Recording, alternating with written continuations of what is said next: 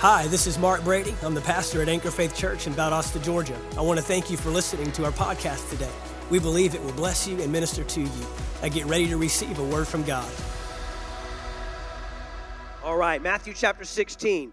Uh, we've been taking the last several weeks to dive into the, uh, you know, ultimately the purpose and the power of the church. If I was just going to give a generic title or reference to what we've been talking about, understanding that you've always got to go back to the beginning and you've got to go back to the manufacturer if you really want to discover the purpose for something. And the power for anything always lies in its purpose. Um, one of my favorite quotes, uh, you've heard me quote it many times where purpose is not known, abuse is inevitable. Where purpose is not known, abuse is inevitable. Anytime we do not achieve or understand the purpose for something, we run the risk and tend to abuse that. That means what was designed to be helpful becomes hurtful. Okay? You know, use something simple like, you know, an Advil, an ibuprofen. Uh, you know, there are instructions. There is a purpose for which ibuprofen was designed. But if we do not understand the purpose for it, we run the risk of misusing it. Therefore, something that was designed to help us by taking two every four to six hours as needed, now we become addicted to, or it's doing something to our bodies that was not supposed to be affecting our body in that manner. And so we recognize that I don't understand the purpose for it. Therefore, I misuse it, I abuse it. Um, I'm not following the directions. And then, you know what we usually do is we blame the thing rather than blaming the one using the thing. So if you don't understand the purpose for your spouse, you'll abuse them. Maybe not physically, but we will misuse them by having improper expectations and not using it according to how the Word of God designed the marriage covenant to operate. If we don't understand the purpose for parenting and for our children, we will abuse them. Again, maybe not physically, verbally, uh, you know, in those uh, more, uh, you know, familiar ways, but we abuse the system of parenting and raising up children, understanding that it is our goal to impart to them the awe of God, showing them how awesome God is and the purpose that He has for their lives. Okay, if we don't know the purpose for our job, we will abuse our job because you think you go to work Monday through Friday, 9 to 5, punch a clock to make a check. And that's not why you have a job. I'm getting a lot of blank stares right now. You're like, I've been doing this for 37 years. I've been going to the same place. What do you mean I'm not making a check? You will make a check, but you get paid to make influence. It's really not what you take from the job, but what you bring to the job is really the purpose of the job. But I can't get into that today. If we don't understand the purpose for church, then we will abuse the church. If I don't understand the purpose for a pastor, then we will abuse the pastor. If we don't understand the purpose for congregants and membership and partnership yesterday we saw 10 people join the church through vision partnership yesterday and we we line upon line un, help them understand why am i partnering with a local church? Why can't I just be a rogue Christian? Why can't I just go wherever I want to go and be isolated and do this thing on my own? Why do I have to be a part of a community? You know, why do I have to be, uh, you know, doing this on a regular basis and going there on Sunday mornings and taking time out and then volunteering and giving my tithe and my. If we don't understand the purpose of these things, then we eventually will misuse them and abuse them. They will not prove the desired result and you know what we do when we don't get a result? We quit. We quit our marriages because we don't get the result. We quit parenting because we don't get the result. We quit our churches because we don't get the result. We quit taking medicine because we don't get the result. We quit going to see a doctor. We quit attending church. We quit you quit jobs and start a new one. We, we, we, we, we live in a perpetual state of if I don't get the desired result, I move on to something until I get the desired result like that until I don't get that desired result and move on. To, and we live in this perpetual state of chasing where God wants you more satisfied than you can even imagine. God wants you more blessed than you can even imagine. God wants you more fruitful than you can even imagine. God wants you more increasing, advancing, and growing than you can even imagine. But we have to understand the purpose of these things. And so in Matthew chapter 16, when Jesus speaks of the church for the very first time, I'm going to read this to you out of the Passion Translation. He says it this way in verse 18, 16, verse 18. I give you the name Peter, a stone. And this rock will be the bedrock foundation on which I will build my church. And last week we we took a deeper look into what does that mean to be a part of his church. Because what this shows us is Jesus takes his church personally. He takes, he takes the building and the manifesting and the increasing of his church personally. That means I've got to refer to him if I really want to understand what the church is supposed to look like. You know, I, I have come to learn that although the, the enemy enjoys when someone remains lost and never comes into the kingdom, I think a further tactic of the enemy is to come into something, but then live that thing according to your own definition. It's called religion. Sure, he would rather you never find out about Jesus and the redemptive work that he has obtained for your life the restoration that's available when you come out of darkness into light, when you come out of bondage into freedom. I, I, yeah, he would love for you to just stay stuck out there. But even a step further, he loves when you come into a thing and then redefine it and recreate it according to your preferences and your standards. That's what the Pharisees did. Because here's the danger in that I'm going through the motions as if I'm moving towards God, yet I have no element of God whatsoever. Now, that's a whole nother level of deception. It's one thing to be lost and not be found, in darkness and never know light, but then to come into the light and then start to take your own path on something. You know, at, at the end of the day, I think that we all have definitions different definitions of things that God has established a standard for. Uh, you know, prayer could be one of those. Well, I pray. I have a prayer life. Okay, let me ask you your definition or God's definition? You see what I mean? Marriage. Yeah, I have a I have a healthy marriage, okay? Your definition or God's definition. Yeah, I, am I'm, I'm a church goer, I'm a church member, I'm, I'm in the kingdom of God. Okay, your definition or God's definition? And I can tell you, you know, out of the two, God's not bending on his. God, God's not coming off his. He never has, he never will. He'll always come back. See, you know, the, the world's trying to redefine things today. We, we get in this mode of redefining because we think God operates like us. We think that God is progressive in nature. You see, God's not progressive. He was at the end when He started.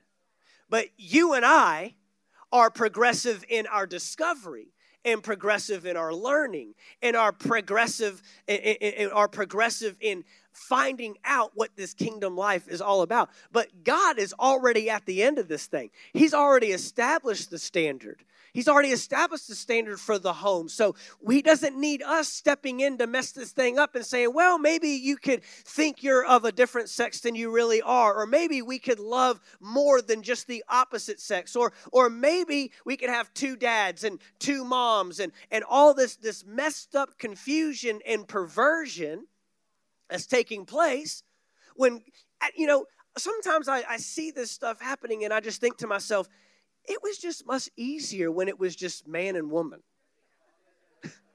it's just easier. Like you're making it way more complicated than it has to be. We're trying to solve problems that never needed to be created. should a man that thinks he's a woman be allowed to perform in women's sports? You need to go back to losing in men's sports.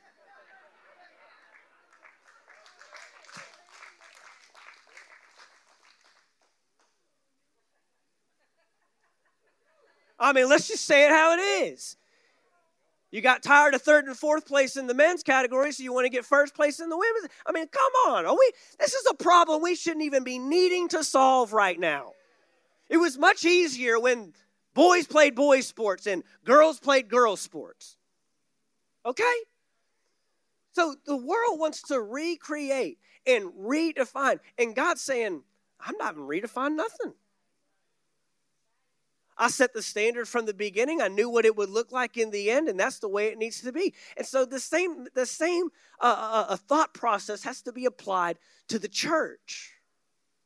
The same thought process that we don't get to come in and recreate the mission and the purpose of the church.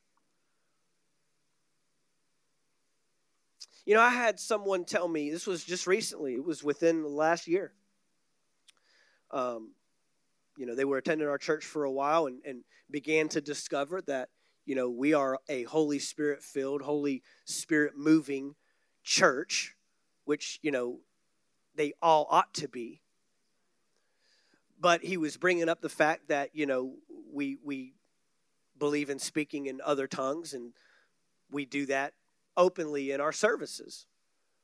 And, you know, he made this statement. He said, to me. He said, You know, Pastor Mark, I just, I don't know if this is a church I could bring my friends to because of what might happen or what they might think. And so I just responded back to him and I just said, You know, honestly, I'm not trying to create a church that's already familiar to your lost friends. I mean, is that really our approach? is that look, I understand relevance and relatability and creating an, an, atmosphere that's welcoming and that people can feel comfortable walking into. But but am I really trying to create an environment in here that they're already familiar with? That has no level of disruption whatsoever? I, I just I told him I said, you know, I'll be honest, you might be surprised that your friends are looking for something that's far distinct from what they're already living in on a daily basis. You, you might be more surprised that they're up for change more than you think they are that they're looking for something that's different. They've tried everything else. They've tried every drug. They've tried every drink. They've tried every relationship. They've tried every seance. They've tried every credit card. They've tried every job. They've tried moving all over the place. They've tried getting, uh, you know, schooling and uh, promotions. And they, they've tried all the wealth. They've tried all the stuff. They've tried all the homes. They've tried. They're looking for Jesus. And sometimes what you're looking for is so far distinct from everything you're stuck in that you're willing to accept. Man, if they talk in a different language, I, am okay with that. I need something different in my life because the languages I listen to on a daily basis aren't helping me. They're not producing any results. They're keeping me stuck right where I was the whole time. They're running circles. Sometimes they're looking for something that is that distinct and different. You'd be surprised at what your lost friends can tolerate. You know, it's funny because in Acts chapter 2, when they were filled with the Holy Spirit, it said that the people down in the street were mocking them because they looked like they were drunk. So, I mean, if you want to talk about familiar, if you want to talk about relating, hey, they look like all my drunk friends at the bar the other night. Slurring their speech, staggering all over the place, can't tell left from right. But I can tell you what, when we get filled with the Spirit, there is no hangover. And apparently, when you are inebriated with the Holy Ghost, you can bring 3,000 more people into the kingdom of God. I'm up for that. I'll take that all day long. If it helps me advance the kingdom, if it helps me turn a city upside down, if it helps make Jesus glorified, you better believe it. But the first church service had to be explained. Go look at it. It says, and then Peter began to explain this is what's happening here. This is what the prophet Joel prophesied. I will pour out my spirit upon all flesh. He had to explain it to him. I wonder if our services would need to be explained to the world. I wonder if our operation would need to be, we'd have to sit down and explain. You know, I, have I've, I've made this statement before, but if Jesus came to most of our churches, he wouldn't know what we're doing. He wouldn't relate. See, am I, am I trying to relate to the world more than I'm trying to be a reflection of heaven? Am I trying to relate to the world more than I'm trying to be a representation of Jesus? And in an effort to relate, we have compromised and crippled our capacity to reflect. And I'm going to I'm going to move toward reflecting Jesus. And I'm going to let Jesus relate to their brokenness. Let G- you know Jesus never did one drug, never slept with one person, fornicated, committed adultery. Jesus was never uh, you know, wandering around with the mockers and those that perform wickedness, yet he reached them in the deepest ways possible. Isn't that amazing?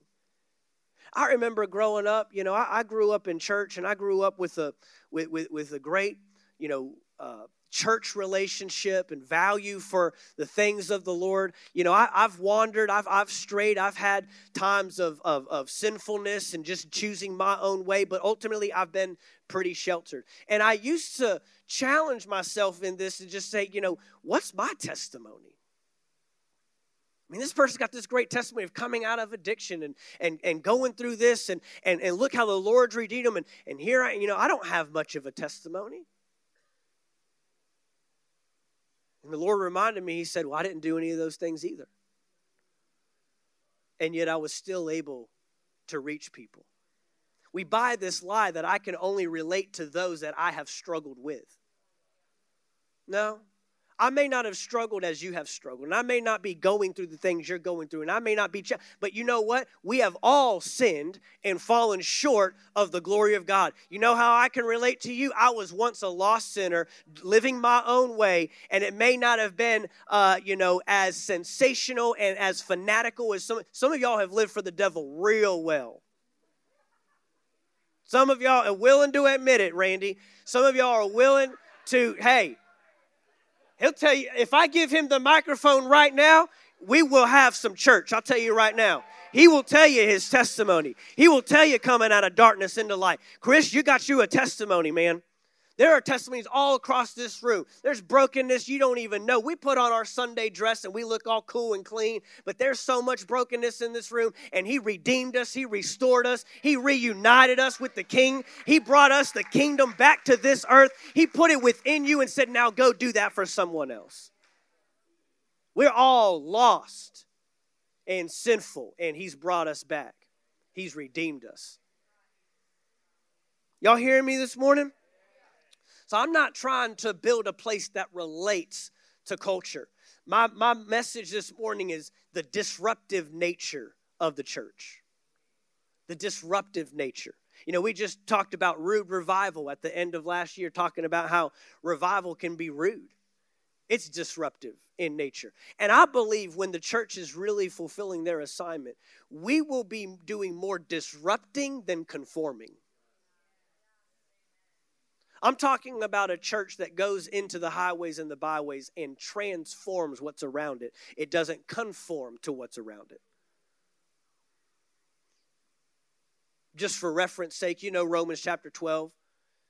Do not be conformed to the world, but be transformed by the renewing of your mind. That there are one of two ways that I can go in this world. I can become like what's around me, or I can change what's around me by becoming more like Him. And so we're discovering this purpose going back to Matthew 16, verse 18 in the Passion. He says, I will build my church, my legislative assembly, and the power of death will not be able to overpower it. I love the fact that right out the gate, he lets you know that you are an assembly of the kingdom of God. It's not just a building, not just an event, but we are literally the people of God assembling ourselves and coming together. And then he lets you know that the greatest power on earth is still too weak to stop what my church is going to do. He says the gates of hell will not prevail against the church. That means the gates of hell will not be able to stand or withstand what my church is bringing and doing. He went all the way to the top. You have to understand that Jesus has given to you more power than can even be imagined. The church. Now, I know that might be tough to reconcile with the week you've had what you might be currently struggling with or what might be going on in your life, but I'm here to remind you. I'll be your weekly reminder. You can come here every week and get your weekly reminder that you're stronger than you think you are. You can do more than you believe you can. You have more than you believe you have. And if you will step into that and walk into that, you will become everything that God has called you to be, and you'll start crushing everything around you.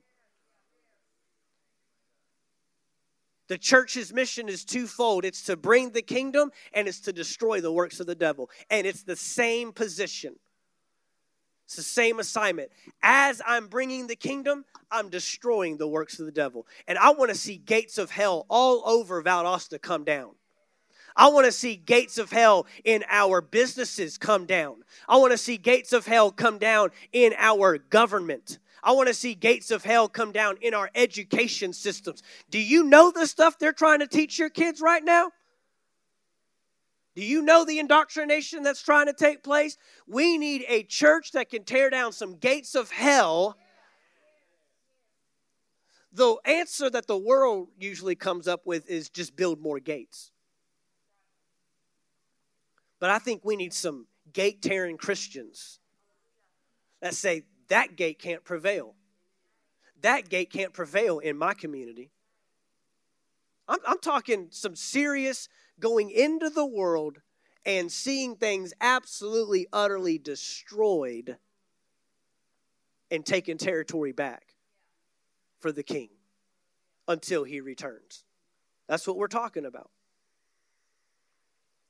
In verse 19, he says, I will give you the keys of heaven's kingdom realm. You see, that was the next question. That was a, okay, God. Um, so you're you're establishing establishing us. You're building us upon the rock of the revelation of your word, and um, the gates of hell will not prevail. Uh, how how am I supposed to get heaven here? I'm glad you asked. I will give you keys to the kingdom of heaven, and everything that I'm asking you to bind on the earth, it's already been bound up there. And everything that I'm asking you to loose into the earth, it's already loosed up there. Meaning this, we got your back, is what he's literally saying. That's literally what that means. Everything we are employing you to do, you will never have to doubt or question or wonder is God going to back me up? Is heaven going to move on my behalf? We have your back. You just go loose and you just go bind. And if you're doing it according to the word of God, we will make sure it happens heaven will move on your behalf. But the responsibility lies with the church. The responsibility lies with the church. And so if we're only coming here for a quick little, you know, three points and a poem and, and, and you know, a couple songs and just checking boxes, we're not going to accomplish what he's put here in Matthew chapter 16. Now notice he put nothing here about how to establish a church how to plan a church, what the service should look like, what the paint colors should be, how loud the music should be, how many people is too many people, what ministries and programs does it offer. It has, he has none of that listed here because those would be called the methods. And the methods are what he leaves up to you and I, to our individuality, to our ability to say, at the end of the day, here's the mission. Now, how are you going to go and accomplish that in your area? I mean, you know, Pastor Earl and I, we pastor Anchor Faith churches. I just told you about Nick Roy. We got three Anchor Faith churches on the planet. And not one of them operates exactly like the other in method. But I can promise you, all three of them share the same mission. But here's what we do is we allow our methods to override our mission. And we become more methodical and our preferences start getting in the way and what I like and what I don't like and do they have people that look like me? And you know this church is too small. Nope this church is too big. This music's too loud. And, and so we start obtaining to these things rather than asking the Holy Spirit Holy Spirit where do you need me to plug into and fit into so that I can ultimately bring your kingdom? That's the mission the mission is not just finding a church the mission is finding a church that is bringing the kingdom to the earth. That's ultimately the goal. That's ultimately what we are striving to achieve.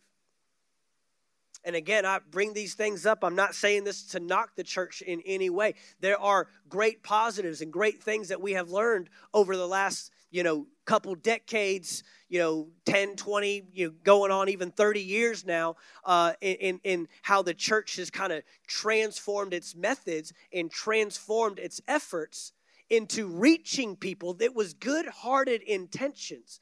They were good motivations but at the end of the day we allowed our preferences to get in the way of our purpose. We allowed our methods to become more important than the mission. And we allowed the world to tell us what church should look like. And so we began changing these things and tweaking these things little by little. I heard someone use this example one time. If you're in construction, you would understand this. Let's say I've got, I'm building a house and I've got 112 foot boards and I need to cut them down to nine feet. So I draw my line on the first board, I cut it down. But instead of drawing the line on every board after that, for the next 99 boards, I use the previous board. Well, you know what? By the time I get to 100, I'm going to have a board that's about a foot longer than it needs to be. You see what I'm saying? See, we're not talking about a, just a complete erratic turn away from what God's mission was for the church. We're talking about over 2,000 years since the institution of the church. Little by little, we make small incremental adjustments and tweaks based on relevance, based on culture, based on society, based on demographics, based on people, based on preferences, based on time frames. And before you know it, we have a board that looks nothing like the original, and it's useless. It can't even be used. I wonder if we've made so many incremental small adjustments that now the model we present for the church looks nothing like the original template Jesus gave us in Matthew chapter 16. These are the these are the challenges that we are addressing. These are the questions that we're trying to bring into a focal point to help us understand it's time to get back to the original purpose, original design, original. Remember, he said, I will build my church. He's personally building his church. So I've got to go to the manufacturer and say, How is this house supposed to be built? Was this room over there was that over there? Were you doing this? Were you doing that? What's the function of it? And every time I make an incremental adjustment, I'm moving further away, not just from the purpose, but even from its function how it operates, what it can really do. So these are the things that we are trying to adjust. And when I accept the wrong definition, I will wind up at an inferior result.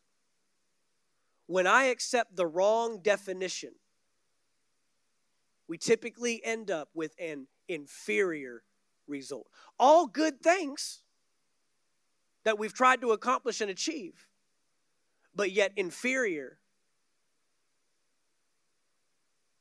to what Jesus designed us to be and designed us to do. Look at this in Matthew chapter 28.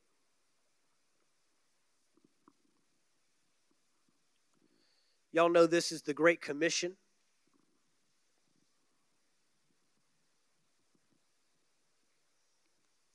We'll start with verse 18.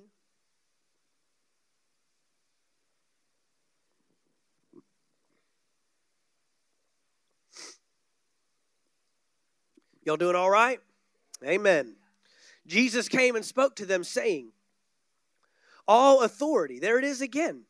Jesus loved this, this, this element of authority.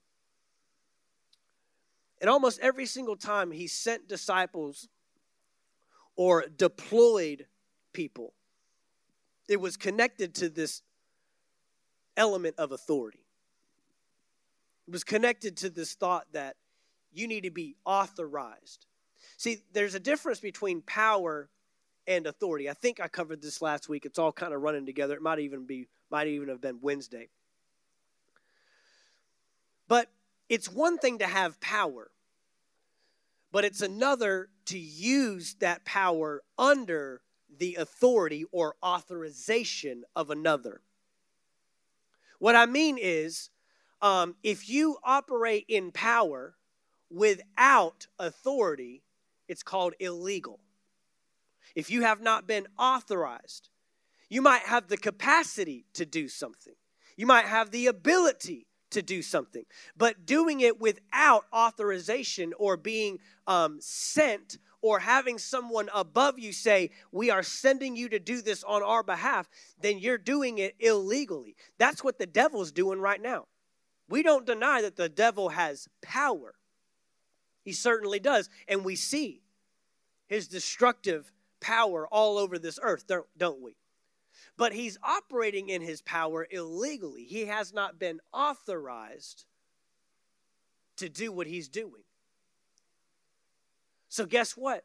God needs someone that has been authorized to restrict and limit, to bind and loose the power that is in the earth today. And so that's why you see this authority popping up so many times. He says, All authority has been given to me in heaven and on earth. Then he says, Go therefore and make disciples of all the nations, baptizing them in the name of the Father, the Son, and the Holy Spirit teaching them to observe all things that I have commanded you. And lo, I am with you always, even to the end of the age. Now, a lot of times we highlight uh, there in verse 19, go therefore and make disciples. We highlight the go as the active part of that statement. Go therefore, go, go, be sent, go out. And so we have the whole, you know, go into all the world and and go into your city and and go beyond the, you know the four walls of the church. But really the active part of that sentence is make disciples. The passion translated translation reads it a little bit different in the verse uh, 19 he says now wherever you go I don't know how many times I've met Christians that feel inadequate in their walk with God as far as sharing and witnessing the faith because we take that go into all the world as if meaning every individual shares the responsibility of personally going into all the world. But you know, your backyard needs Jesus just as much as Africa needs Jesus. Your world needs Jesus. Making disciples of all nations. That word nations, you know, when we think of nations, we typically think of the geographical boundaries on a map.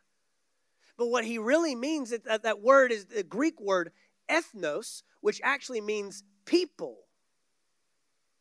Well, you know, we got a lot of nationalities just right here in the United States of America, being the melting pot that we are, being the place that everybody wants to run to for the you know the the american so we have to understand that this isn't a matter of hopping on a plane every other weekend and finding ourselves in a different geographical location. This is about reaching the people that are in your world. Making disciples of all nations. Go into all the world. You know, there are times where Jesus will address matters of the church on an individual basis where one rule applies to every single person. Like, you are seated together with Christ. That's you individually. Ephesians chapter 2. You've been raised up together. Every single one of us individually has been raised up together with Christ when you become a believer, when you come into the kingdom of God. But then there are elements where he's addressing the church corporately or globally. And so we got to understand that we aren't trying to overextend ourselves. Again, you know, if the enemy can't keep you from doing the right thing, he'll just get you to be burnt out doing the right thing. That's why the Bible tells us do not grow weary while doing good. If the enemy can't keep you from having the right motives and the right intentions and, and doing the right thing, he'll just burn the mess out of you while you do it to where you hate it, you reject it, you resist it. Y'all with me?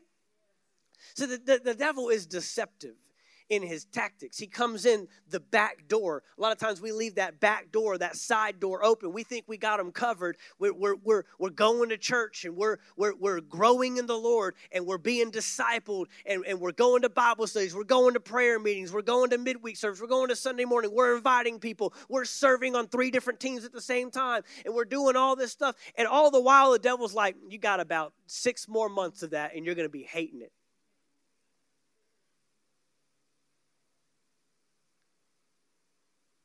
Got to recognize the mission of the church is much bigger than you and I.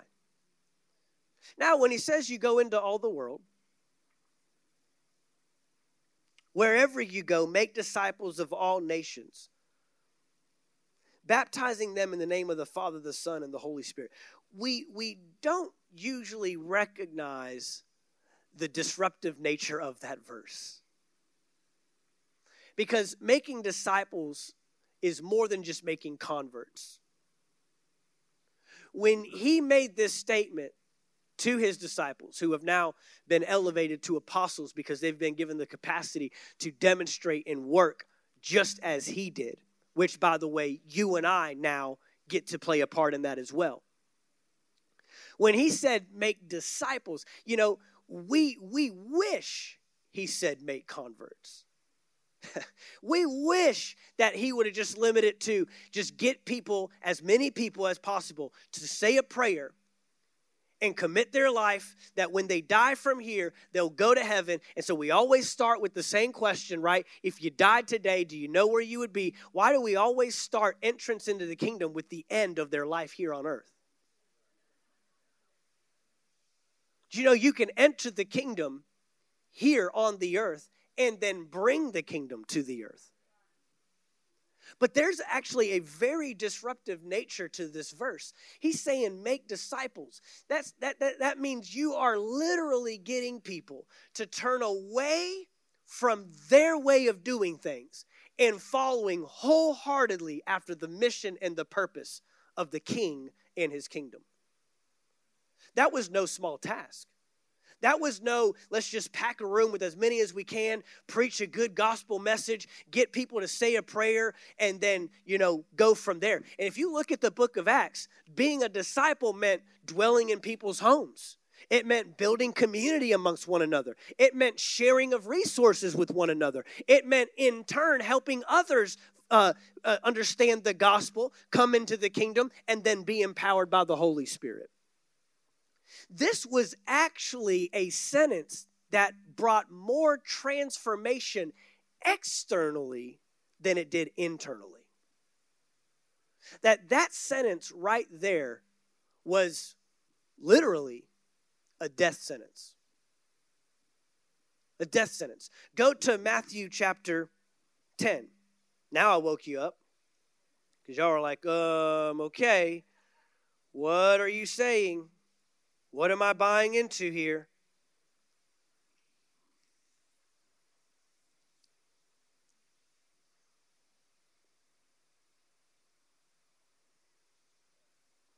Make disciples. Again, I am making disciples. I witnessed, okay, your definition or God's definition. So we, we gotta we have to draw this line with everything we do and say, God, I want to get back to your purpose. I want to get back to your plan. The reason why we're so frustrated with church today is because it's really nothing like what he intended for it to be. But I believe that church is rising up. I believe that there is a remnant being left behind for all the moving from to and fro and all the discontentment and all the bitterness and the hurt and watching leaders, you know, large leaders on large scale capacity, global capacities falling left and right. I think it's just uh, sifting away and getting back to what really works. What was it really designed to do? And sometimes you just got to clear out some stuff to make that happen. In Matthew chapter 10 and verse 1, I'm going to read this out of the Christian Standard, verse 1 summoning his 12 disciples, he gave them authority. There it is again. He gave them authority over unclean spirits to drive out and to heal every disease and sickness. Ultimately, what is that? Bringing the kingdom. It's reintroducing the earth with the kingdom of God, and it's destroying the works of the devil.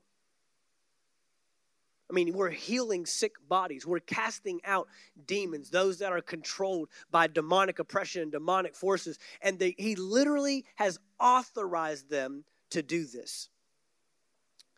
Uh, we jump down to verse 5. Jump down to verse 5. Jesus sent out these 12 after giving them instructions don't take the road that leads to the Gentiles and don't enter any Samaritan town.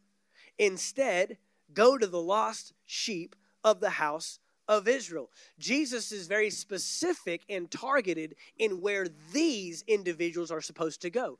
Your mission as a believer making disciples is actually more specific than it is general. This is why we got to understand that if we're trying to go ye into all the world, you will constantly feel inadequate and like you're not accomplishing the plan of God for your life. But if you will take us, find the small, drill down to the specific group that God wants you to touch. I hate it when I see stay at home moms act like they don't have purpose in the earth. Because guess what? You are taking the kingdom into that home with those kids on a daily basis and you're not just changing diapers and you're not just making lunches and you're not just feeding bottles and you're not just laying them down for naps three times a day. You are introducing them to the king of kings and to the lord of lords in every facet possible. You might find that the mission god has you on is more specific than you think it is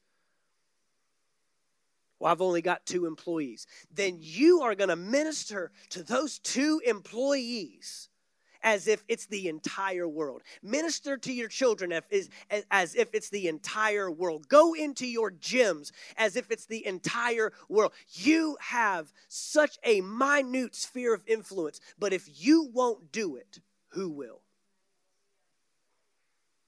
You see what I'm saying? He, he's not just telling them where to go, He's telling them where not to go.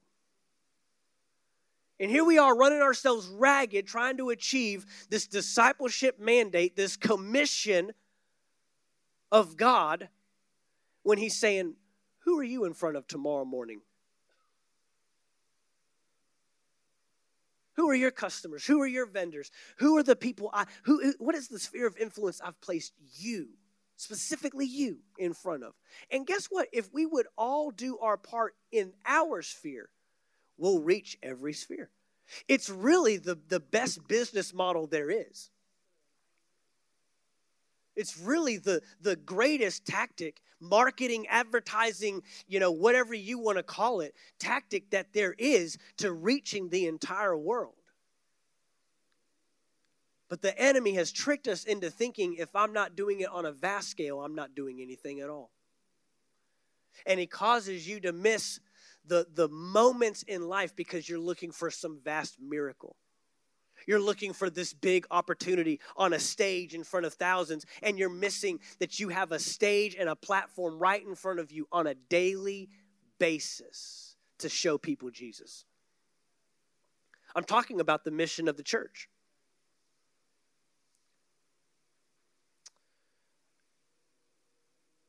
Verse 7 As you go, proclaim, here it is, the kingdom of heaven has come near. Now, I wonder if that has been the focal point of our mission. I wonder if that's been our emphasis. Have we been proclaiming that the kingdom of heaven has come near? Or have we been proclaiming that one day you will go there? Jesus had this in reverse. Jesus had their emphasis in their efforts toward helping people understand it's here and now, not then and there. You see the difference? Again, maybe we are getting frustrated with the results. Maybe our statistics are showing that people are walking away from the church in a faster pace and a faster rate than ever before, that the church is in decline and attendance is in decline. Well, maybe if we would get back to the things that he said we should be doing, we might see better results. We might see this thing be fruitful. And I'm just going to go ahead and just lay this out. I can take you all the way to the end. It will be fruitful. It will accomplish. It's not up for question. It's not up for debate. The church will accomplish. It's just a matter of will you and I be a part of that? That that's that's the only question. God will achieve his purpose. He has proven time and time again if I can't use you, I will find someone else, but I would love to use you. I would, I would love to make my presence manifest through your life. I would love to see disciples created from your discipleship and followership. I would love to see the kingdom expanded and increased through your gifts and abilities. But if he can't use you, he'll go on to the next. You can't use Moses to get him in, he'll raise up Joshua. Y'all hearing me? I don't know about you, but this, this, this is stuff that I don't want to be on the sidelines watching. I don't want to rule myself out of what He has put me right in the middle of. He says, As you go, proclaim, the kingdom of heaven has come near. Heal the sick, raise the dead, cleanse those with leprosy, drive out demons. Freely you received, freely give. Now, he is not proposing this as pick and choose what part of ministry you want to operate in. You know, a lot of times we treat Christianity like buying a vehicle. What do I want that vehicle to have in it? Okay, so there's the base model. And then we can upgrade to the one with the chrome wheels. We can go from the two by four to the four by four. We can go uh, from, uh, you know, just basic bucket seats to, you know, the bench. You can go from cloth to leather. You can get them heated. You can get them heated and cooled. You can get them to heat and cool at the same time. So we treat Christianity like we're driving through a dealership saying, um, yeah, you can add in repentance um, yep, I'll do that one. Holy Spirit, I, don't need that feature. That's that's a little too much. That's a little gaudy. That's a little showy. I, I don't need all that. I don't need it that tricked out. Healing the sick, ah, you know. We, we have to pick and choose. He's not presenting it that way. He's saying, You're going to preach the kingdom of heaven is near heal the sick, raise the dead, cleanse the lepers, cast out demons. Well, I can't do any of that, Pastor Mark. I know you can't. And so does he. That's why he takes you back to the first verse and says, I give you authority. I'm authorizing you. If anybody challenges you or questions you, you just say, Heaven authorized me. I'm here to bind. I'm here to loose. Well, you can't be doing that. Who do you think you are? I am an ambassador of the kingdom of heaven. I'm here on kingdom work, and I'm here to undo everything you're trying to put in place, and I'm here to loose the kingdom in this sphere of influence. Now, I just made it sound a lot easier than it really is, and I understand that.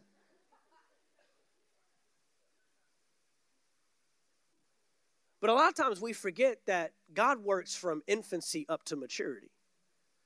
God is not an overnight God.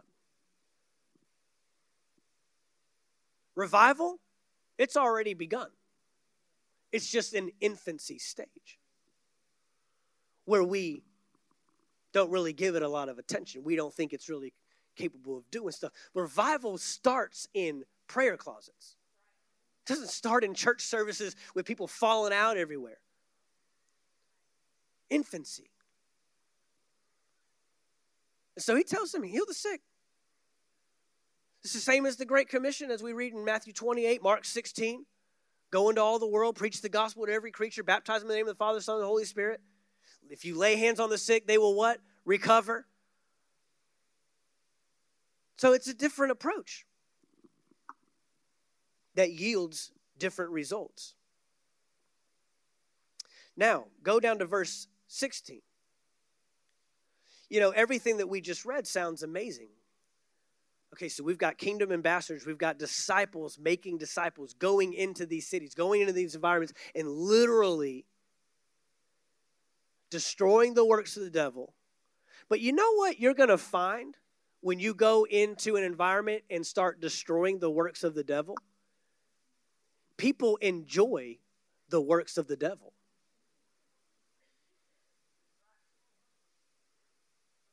You try to bring your kingdom and they're trying to build theirs. Hello? And so in verse 16, Jesus changes tone. He gives you all the exciting stuff up front, just like a cell phone contract. Here's the fine print at the bottom of the con or buying a vehicle, right? You show you all the good stuff, and then down to below in the small little print is the payment and how many months and the interest rate and do you want a warranty protection and all the other mess that they put on there.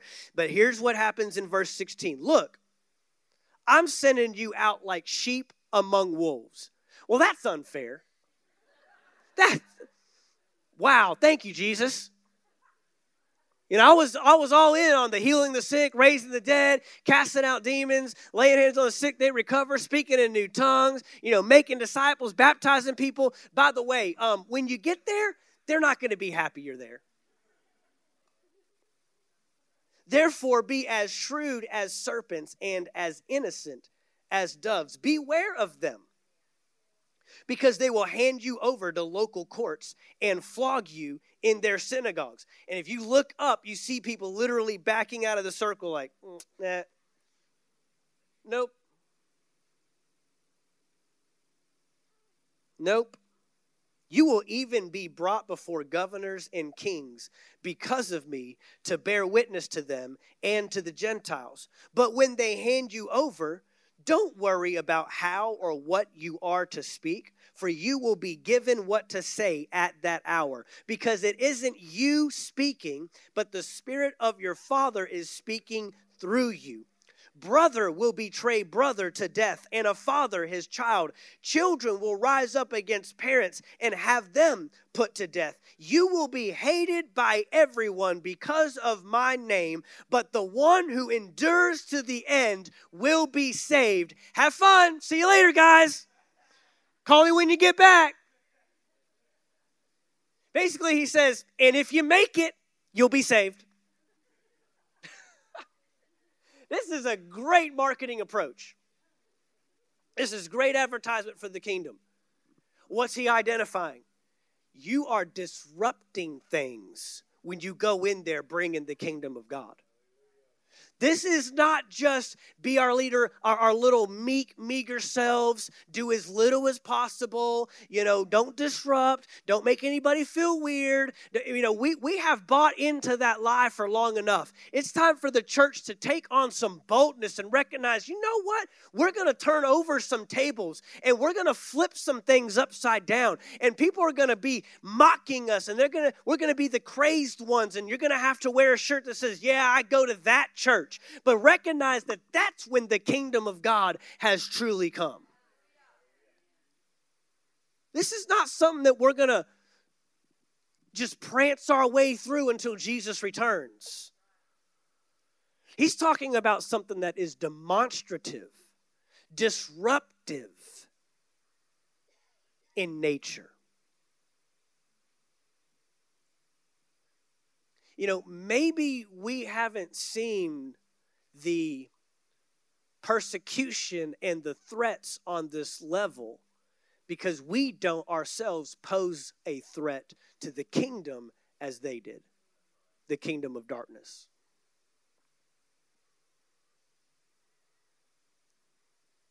You know, he reads that verse, uh, you know, trial and tribulation is coming. But then he says, what? Be of good cheer. You know, a lot of times, you know, we use that verse and it has relevance that, you know, we're going to struggle. We're going to struggle in life. We're going to go through things. But if you really look at the context of a believer struggling and a believer going through things, it was more as a result of their witness and advancement of the kingdom of God not just because life has struggles and turmoils.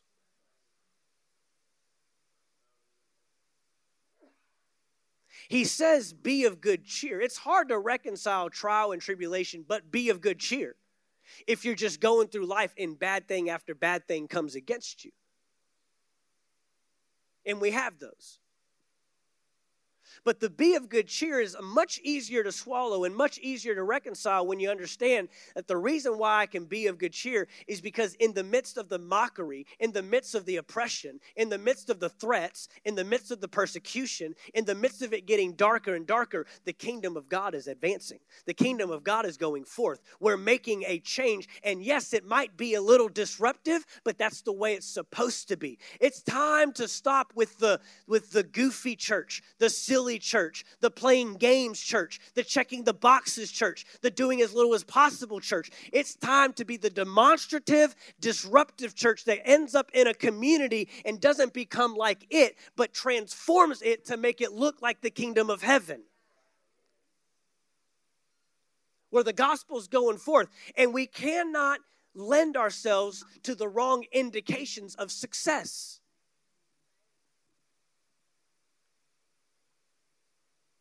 We have measured success in the church by things that Jesus Christ Himself never intended for the church to be measured by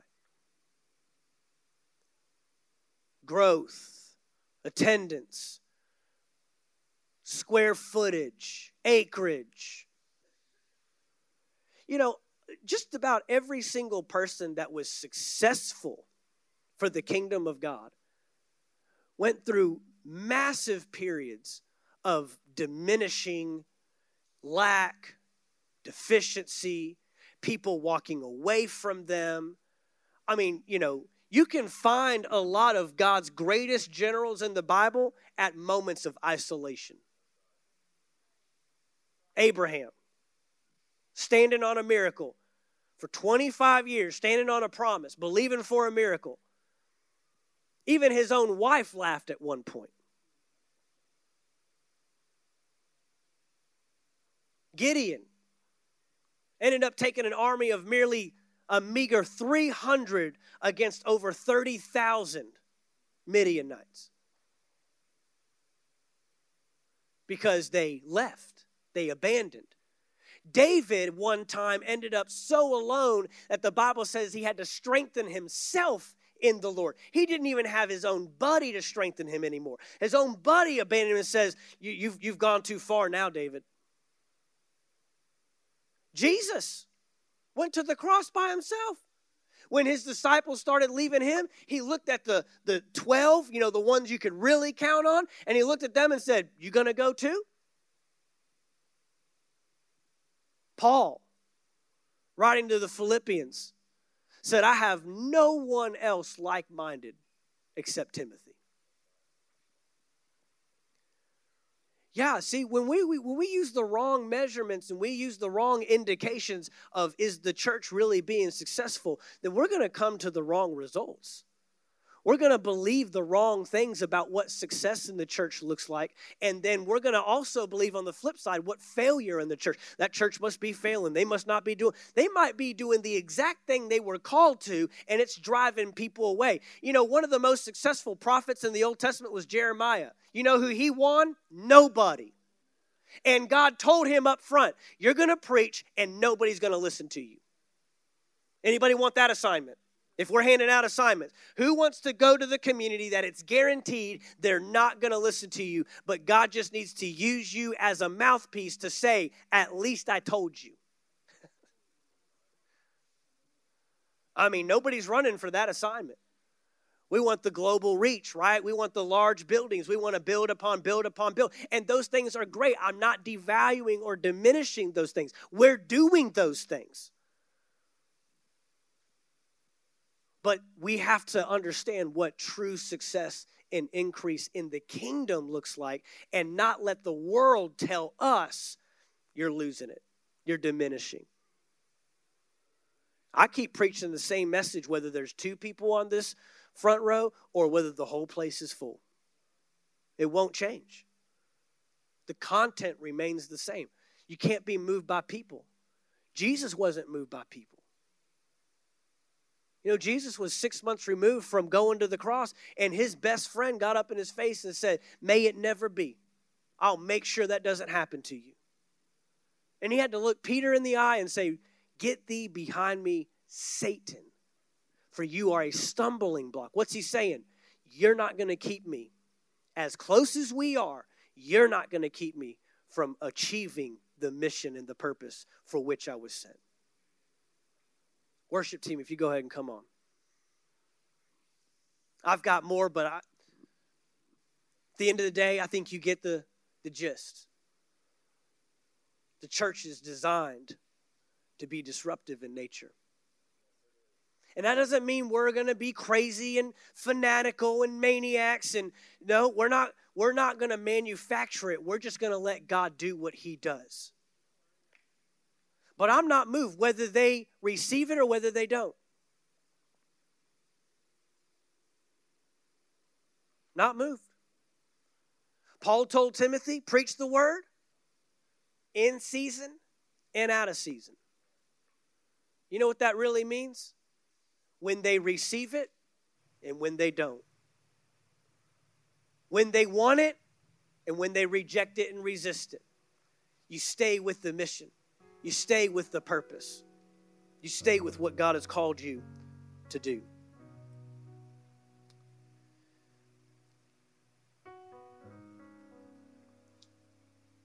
I'll leave you with this last thought. I said earlier that in an endeavor to relate to the world, we have actually crippled our capacity to reflect the kingdom. And here's the final statement I want to leave you with What I relate to, I become a reflection of. What I relate to, I become a reflection of. Just in our own personal lives. You can close your eyes, you can bow your head. This is personal thought time. Just challenge yourself right now. Have I done more to relate to the world than to the kingdom? Have I done more to relate to what's around me out of fear of what they might say or what they might think or if I tell them I believe that, or if I tell them I go there, if I tell them I'm this, you can have all the if questions. But God will solve all that. God will solve all that.